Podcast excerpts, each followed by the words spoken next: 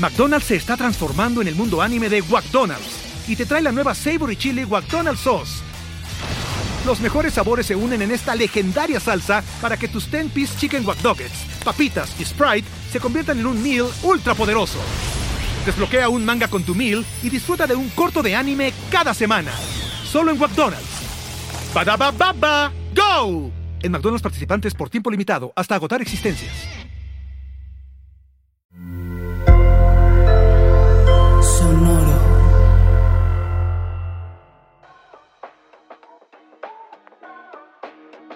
Anson, where's my snare? No quiero despertar y si no voy a trabajar, creo que mi jefe se puede enojar. Lleno de ansiedad, Me pregunto a dónde van esos pensamientos que en mi cabeza están. ¿Qué se escuchó? Oh, no. Otra vez tú, me voy a quedar solo. ¿Qué hago si se va la luz? otra vez me toca ir a la bodega. Oh, mira una maceta. Llevo meses en una relación lleno de problemas y desesperación. No sé cómo decirle a mi novia que no tendremos sexo porque tengo tripofobia. Terapia debo ir, me debo desahogar, aunque me preocupa que me van a recetar. Me siento y pienso en todas estas mamadas. ¿Qué voy a hacer con mis ¡Maniacadas!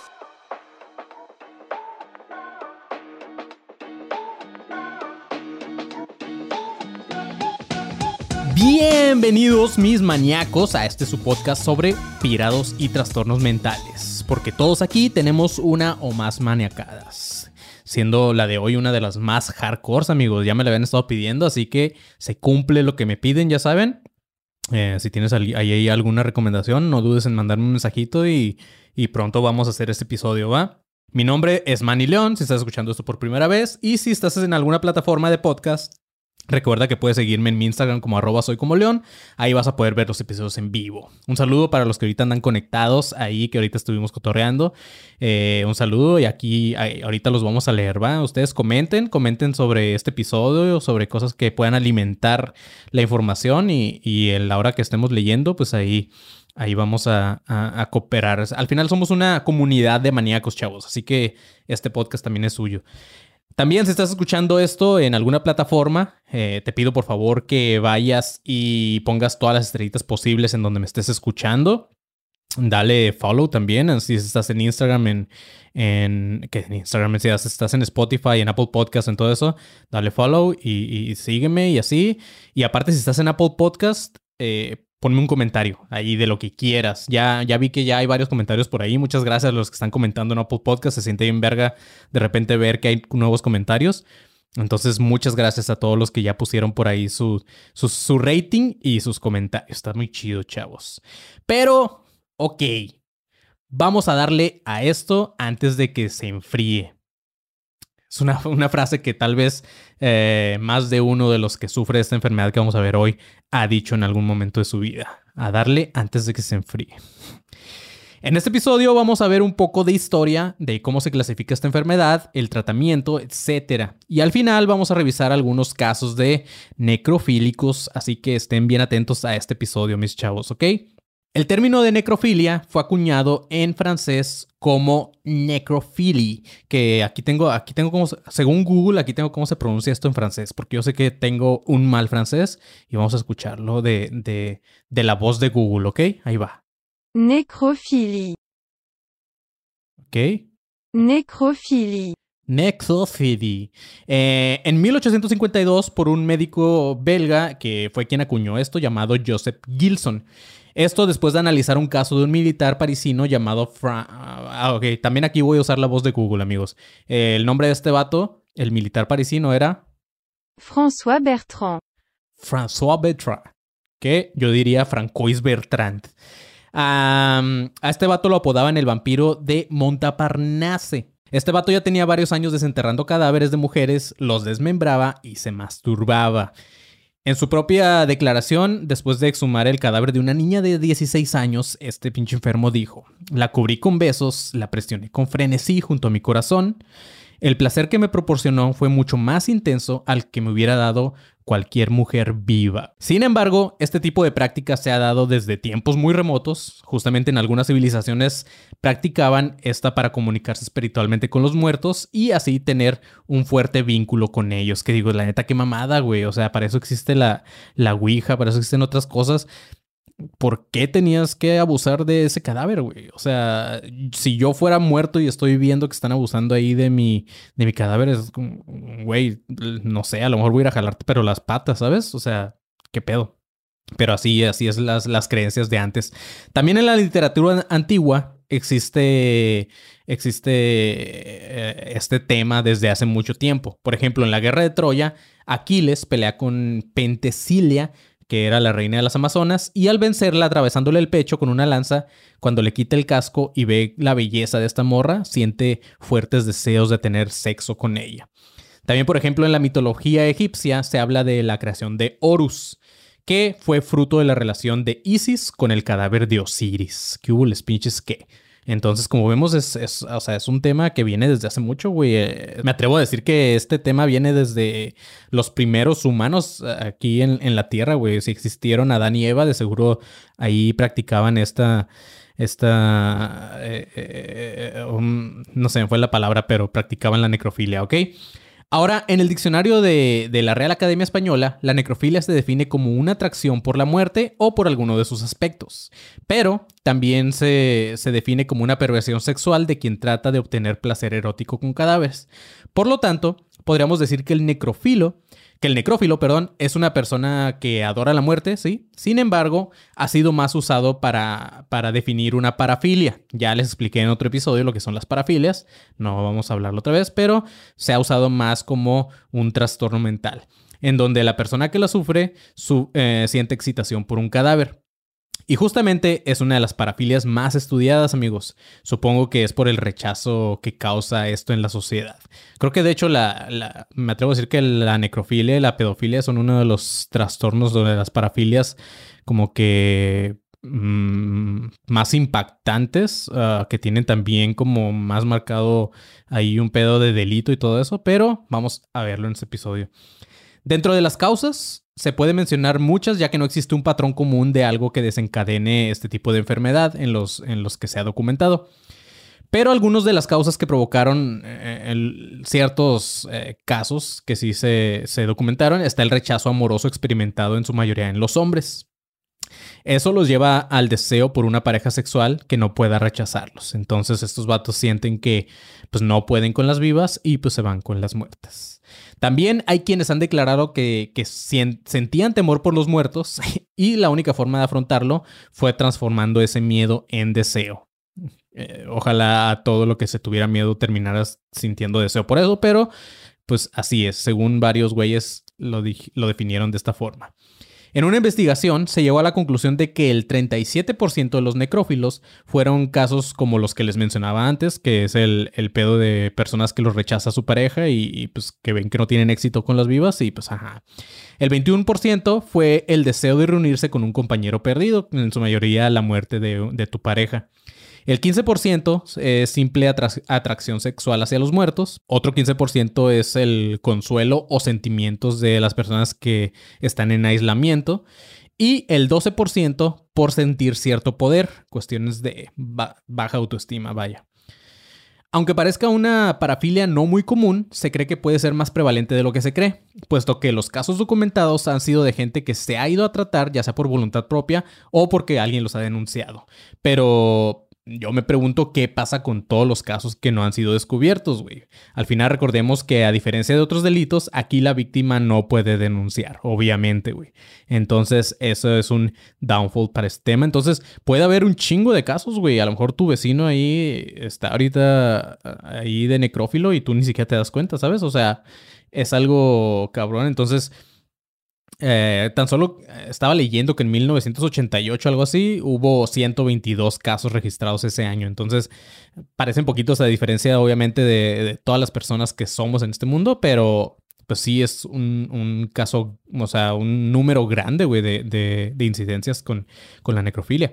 Ahora, como en cualquier otra enfermedad y trastorno, hay síntomas o patrones que están ligados. Tal vez así ustedes pueden identificar a su amiguito necrofílico, ¿ok? Algunos de estos son eh, la incapacidad para relacionarse, fascinación por los malos olores, obviamente, falta de espontaneidad, como, ok, no sé por qué, pero así es. Sus pláticas casi siempre van de, temas relacionados con la muerte o con la popó. Ah, son insensibles a las pérdidas de vida, o sea, les da igual. Por lo general tienen piel seca. Se me hizo un fact bien raro ahí. También tienen incapacidad para reír, casi nunca los van a ver sonriendo. Usualmente son afines a los colores oscuros en su vestimenta, nunca los van a ver vistiendo colores brillantes. Suelen estar estancados en el pasado son personas violentas, suelen estar aburridos todo el tiempo y sienten fascinación por los esqueletos. Entonces, si conocen a alguien con tres o más de estos puntos, pásenles este episodio así como agarren su celular, pónganle el episodio, se lo dan y se van corriendo así como, ¿saben? Así, no digan nada y nada más díganles, eh, bueno, no les digan nada ponle el episodio, que lo escuchen y ustedes se van. Tal vez se darán cuenta que son necrófilos.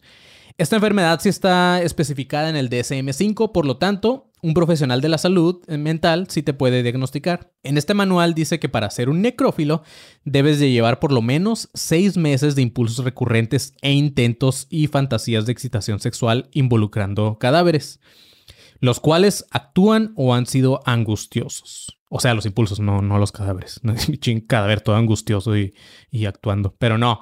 Eh, e, entonces, o sea, si ya llevas más de seis meses, aunque sea fantaseando con, con un muerto y, sientes, cierta excitación, eh, según el DSM-5, ya te pueden diagnosticar con necrofilia.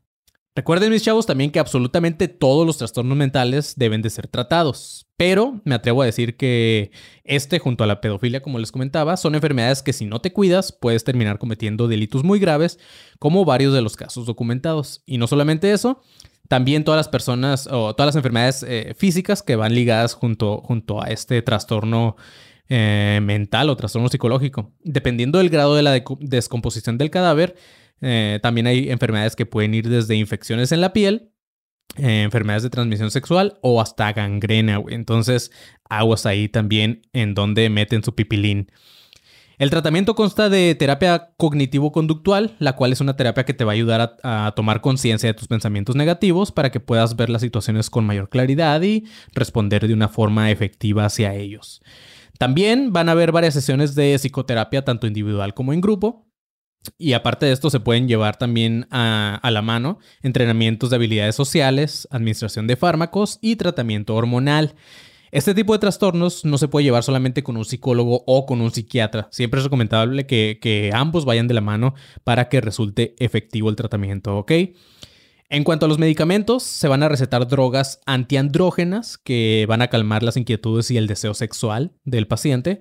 Y este tratamiento tiene que ser de largo plazo, güey. No es como que ya te puedes tomar tu medicina y, ya estoy curado. No, güey. Es largo plazo porque los patrones se vuelven a, repetir una vez que los niveles de la testosterona vuelven a su normalidad. Entonces, aguas ahí cuando conozcan a un necrofílico y que está medicado, tienen que siempre estar ahí este, bajo tratamiento. También se van a administrar inhibidores selectivos de recapacitación de la serotonina. Estos mismos eh, medicamentos son los que a veces se, utilizan en casos graves de ansiedad y todo este show. Hay un, profesor de medicina forense que en el 2009 enlistó en el Diario de Medicina Legal y Forense un nuevo sistema de clasificación para distinguir las variaciones entre los necrófilos. Esta madre está muy interesante, o sea, hay también eh, diferentes, digamos, diferentes tipos de necrófilos, ¿ok? Son 10 las clasificaciones. La primera dice que existen los jugadores de rol. Estos no tienen relaciones con cadáveres, sino que quieren que su, que su pareja finja estar muerta. Eh, este vato que les comento se llama eh, Agrawal, algo así. Eh, no, la neta no sé cuál sea la pronunciación de su apellido, pero este güey dice que en esta práctica se le puede considerar ligeramente patológica, ya que no están teniendo relaciones con un muerto ni nada. Simplemente les excita ese pedo y le piden a su pareja que que actúen como cadáveres. Y no nada más que actúen que están muertos, sino que también por lo general les piden maquillarse y eso. También este vato menciona que en París hay un, hay, existen burdeles. Si hay alguien de París escuchando, eh, díganos si, qué tanto es verdad esto, porque después puede ser como el Donkey Show de aquí de Tijuana. Pero según este güey dice que en París hay ciertos burdeles donde disponen de sus prostitutas como cadáveres dentro de ataúdes. Está bien loco ese pedo. También dice que existen los románticos, ulala, porque si se fijan es como un tema muy parisino, güey. O sea, en varias, varias cosas mencionan cosas de París y así de Francia. Entonces, pues es como románticos, ¿ok? A los románticos eh, simplemente pueden estar en duelo y siguen unidos al cuerpo fallecido de sus parejas. Al final vamos a ver un caso de estos. Eh, este vato, el, profesor que dio estas clasificaciones, dice que este tipo de pedófilos pedófilos necrófilos mm, suelen ser los más fáciles en recuperarse, Los, los románticos, porque ya una vez que se les ayuda a, a, este, a sobrellevar la muerte de su pareja y toda esta madre, pues ya se, puede tratar fácil la necrofilia. Después están los fantasiosos. Estos pueden experimentar la excitación simplemente viendo un cuerpo muerto. Es muy común que estos vayan a los cementerios y se masturben frente a las tumbas. Después están los táctiles. Los táctiles despiertan su sexualidad tal cual solamente tocando al cadáver sin tener que llegar a tener relaciones sexuales. Por lo general llegan al orgasmo tocando las partes íntimas del cadáver en cuestión. En esta categoría, eh, este güey incluye a los estudiantes de medicina, los cuales tienen erecciones durante la disección de cadáveres. O sea, existe, y al final este güey es profesor de medicina forense, entonces le ha tocado ver muchos boners por ahí cuando están eh, experimentando con los cuerpos, ¿ok? Esta categoría también me mama porque me recuerda a un personaje de, mi amado Stephen King, eh, el cual se llama Rennie Jr., que es de, un libro que creo que se llama Under the Dome. En español no me acuerdo cómo se llama. Pero eh, el personaje de, este, de esta novela de Stephen King tocaba a un par de cadáveres que el vato tenía en su alacena y en la cocina y pues obviamente se excitaba. Después están los fetichistas. Estos se roban objetos o partes del cuerpo de un cadáver con fines sexuales. Eh, un ejemplo es una mujer en Suecia que, la, estuvieron ahí como que investigando y se supone que esta morra fue juntando huesos para placer sexual. En su casa fueron encontrados huesos, cráneos y hasta bolsas de cadáver, güey. Eh, según ella, no lo usaba como para fines sexuales, sino que según ella era coleccionista de cadáveres o de cráneos y esa madre, pero pues encontró que en realidad eh, con las muestras de ADN, eh, la morra no nada más los tenía ahí empolvándose, sino que hacía cosas con ellas. Ah, después están los necromutilomaníacos. Estos güeyes se excitan tal cual como lo dice su nombre, mutilando a los cadáveres. Después están los oportunistas. Estos, son, son necrófilos que llevan una vida sexual normal, entre comillas, pero con, o sea, con personas vivas, X, pero en cualquier oportunidad frente a un cadáver sale su lado necrofílico. Sin embargo, no lo están buscando, o sea, no es, no es como su fetiche, digamos. O sea, esos güeyes son normales, tienen sexo con, con sus parejas o lo que sea, pero si de repente ven un cadáver, así como que se prenden y dicen, ahí te voy, güey. Después están los regulares, eh, esta pues es la necrofilia clásica o básica donde la persona disfruta tener sexo con cuerpos muertos. Después están los homicidas. Este güey los clasifica como los más peligrosos ya que son los que cometen asesinato para poder tener relaciones con el cadáver de su víctima. También la llama necrofilia en caliente, ya que el acto sexual se da cuando el cadáver todavía sigue fresco y está así como recién muerto. Entonces la temperatura aún no está tan fría y, pues ahí es cuando estos güeyes eh, le dan, por eso se llama necrofilia en caliente o homicidas. Después, por último, en esta clasificación de Agrowall eh, están los exclusivos. Eh, estos, estos son como, como los regulares que les comentaba, solamente que los exclusivos nunca tendrían sexo con una persona viva, siempre tiene que ser un cadáver. ¿Ok? Ahora sí, mis chavos, vamos con, con, algunos casos que involucran la necrofilia, pero primero vamos a pasar aquí a leer algunos de los comentarios de la gente que está escuchando este en vivo a través de mi Instagram. Para los que están escuchando esto en plataforma, como les, como les decía al principio, si les interesa ver los lives y comentar y alimentar como que el tema de, del episodio en cuestión, pues ya saben que me pueden seguir en Instagram como arroba soy como león y de repente les va a llegar notificación de maniacadas en vivo y así. Entonces vamos a leer algunos comentarios de la gente que está por ahí. A ver, eh, a ir desde arriba, ¿ok? Eh, Iván dice, me gusta el logo de Maniacadas, muchas gracias. Eh, Moctezuma dice, un dato curioso, los necrófilos buscan trabajar en las morgues, así es. Amo el intro, muchas gracias Rockmin TMX, te quiero mucho, Manny, Gaby, ok, yo también. Verónica dice mil estrellitas, o un millón de estrellitas, güey. Muchas gracias, Verónica, muchas gracias. The Hark 7 dice película El cadáver de Anna Fritz. Órale, vamos, a, vamos a verlo. Mándenme, si tienen, si tienen como que un link de estas páginas que no me gusta llamarles páginas de películas piratas, pero al final es eso, mándenme un link así donde se vea chido en HD y, donde no haya como que mucha publicidad. Y, si encuentran esta película de Anna Fritz, estaré muy chingón. Ah, soy el Mesías, dice: Morir virgen no te garantiza que te mantengas virgen. Ah, César Lupus Lupus Pitecus 90 dice necrofilia, guiño a leyendas legendarias. Claro, güey. Claro, guiño, guiño ahí a los compas de leyendas legendarias. Vayan, escúchenlos porque parece que son fans de la necrofilia. Moctezuma dice necrofilio, ¿por qué tan callada, amor? ¿No te, con ¿no te gustó? qué mamón, güey. La neta sí, no sé qué se llegan a, imaginar esos cabrones cuando están como en el acto. Sí está loco, ¿no? Eh, soy el Mesías, eh, dice el forense. El viernes me he hecho unas bien frías, justo, güey. Verónica González dice, yo creo que sí es por este sentimiento de sumisión. Sí, de, al final lo que les decía, mucha gente que siente como poder y esta madre. Y sienten que tienen todo el control porque obviamente lo tienen. Entonces muchas veces se puede dar por esto. César Lupus dice el 100% de las veces es sexual o es por niveles. Es justamente lo que comentábamos aquí en las categorías. Hemos del 2005 se identifican con los puntos. Ah, dice, ya me estoy preocupando. Porque Moctezuma está comentando mucho. Entonces Jess Gillian le dice, ya me estoy preocupando, güey. Y dice, gente, gente con lentes y entradas de cabello godines. Supongo que se me está escribiendo a mí, güey. En cada punto bajé los dedos. Qué bueno que no tengo piel seca. Creo que una artista mexicana estuvo durmiendo con el cadáver de su esposo. Sería romántica. Mm, sí, pues sí, sí, de hecho sí, o sea, mientras sea el cadáver de tu amado, amada, eh, se considera como romántico, aunque claro, también se considera un delito, pero, pero sí, sería del estilo romántico. Flaco Argüello Lalo dice, ah, no mames. Denis Nieto dice como el caníbal de Atizapán, dicen que se excitaba mutilando a las víctimas y se grababa. Mira, está, está muy loco, güey. Pero ahora sí, gracias chavos por estar ahí comentando. Ahorita después del episodio podemos hablar ahí un ratillo, entonces quédense y ahorita cotorreamos un poquillo más, ¿va? Ahora sí, mis chavos, vamos con, con algunos de los casos que les traigo, así que echen oreja y, y vamos a darle. El primer caso es de Carl Tanzler, ¿ok? Este es uno de los casos más famosos y se podría decir como de terror en este tema de la necrofilia, güey.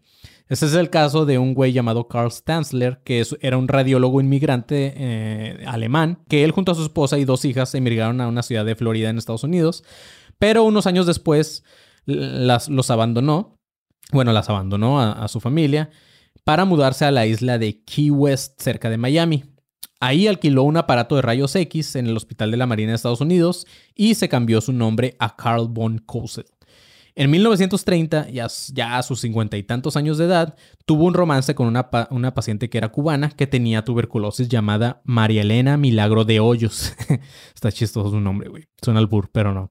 Cuando Tanzler vivía en, Alemania, dice que este vato tenía visiones de una chica exótica que sería la mujer de su vida.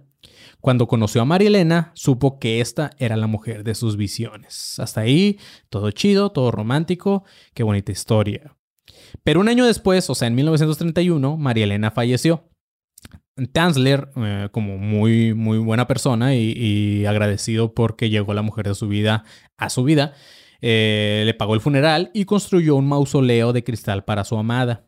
Cada noche, durante año y medio, este güey visitaba la tumba. Eh, en abril de 1933, este vato ya no aguantó más, exhumó el cadáver y se lo llevó a su casa con ayuda de un carrito de juguete. O sea, me imagino que en un Hot Wheels, ¿sabes? Un carrito de juguete de estos de los niños y así. Ya en su casa se dedicó a preservar el, cuerpo que ya estaba en estado de putrefacción avanzado. Pegó sus huesos con cables, le puso ojos de cristal en las cuencas de, de sus ojos y reemplazó la carne podrida con tela de seda que había sido tratada con cera y yeso blanco. Le puso trapos en su abdomen y en su pecho para simular la figura humana y le puso una peluca de, que María Elena usaba antes de morir. Para el olor usó varios litros de perfume favorito de ella. Uh, pasó varios días con el cuerpo de María Elena. Según testigos, lo, lo, vieron bailando con, con, el cadáver en su casa. Entonces un día su cuñada fue a ver si eran, eran verdad los rumores y para su sorpresa justamente encontró el cadáver de su hermana.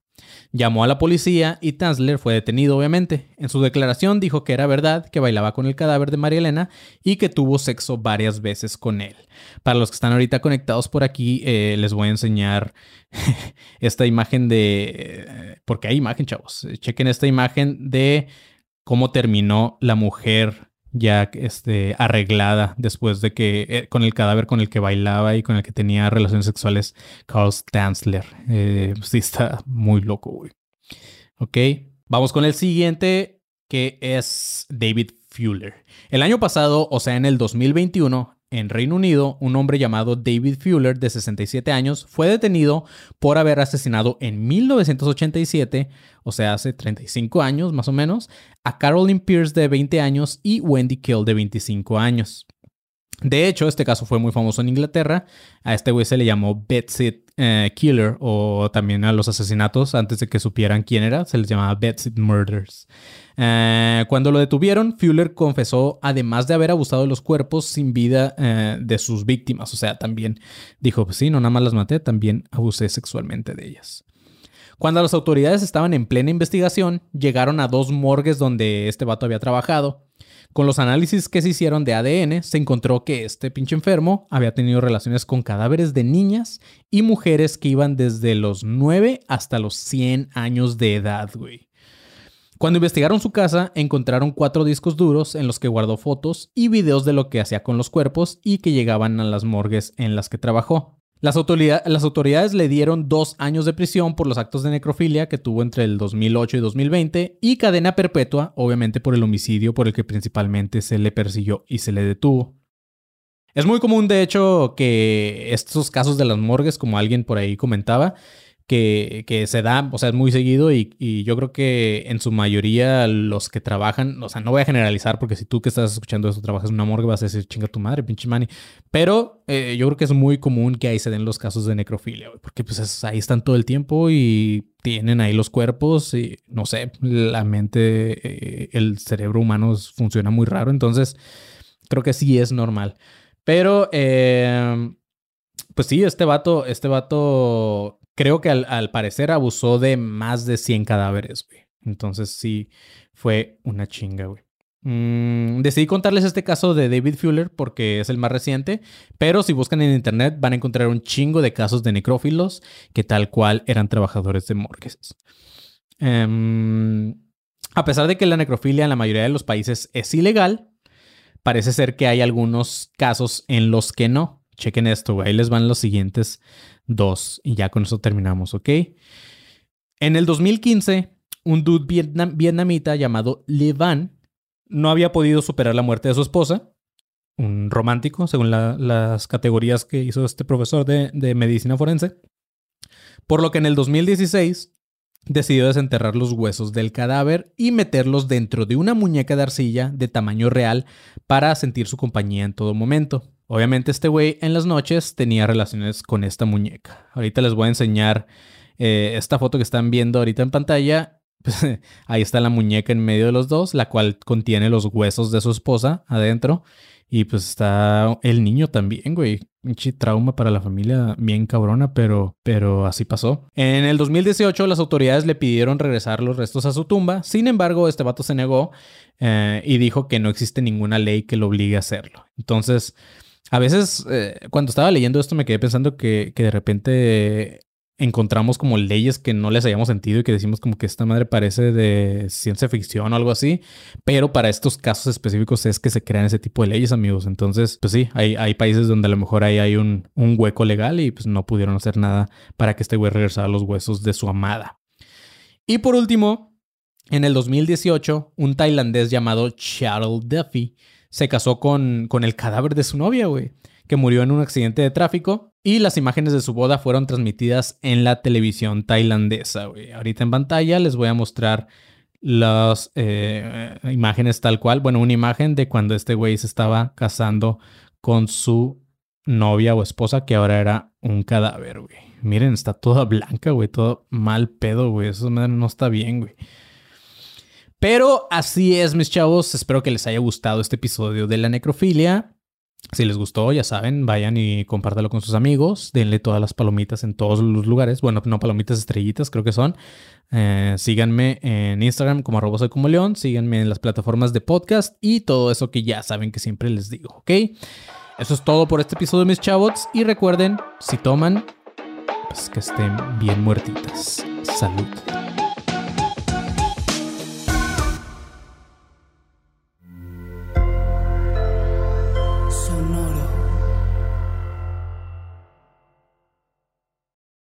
Lucky Land Casino asking people what's the weirdest place you've gotten lucky? Lucky? In line at the deli, I guess? Aha, in my dentist's office. More than once, actually. Do I have to say? Yes, you do. In the car before my kids' PTA meeting. Really? Yes. Excuse me, what's the weirdest place you've gotten lucky? I never win and tell. Well, there you have it. You can get lucky anywhere playing at LuckyLandSlots.com. Play for free right now. Are you feeling lucky? No purchase necessary. Void where prohibited by law. 18 plus. Terms and conditions apply. See website for details.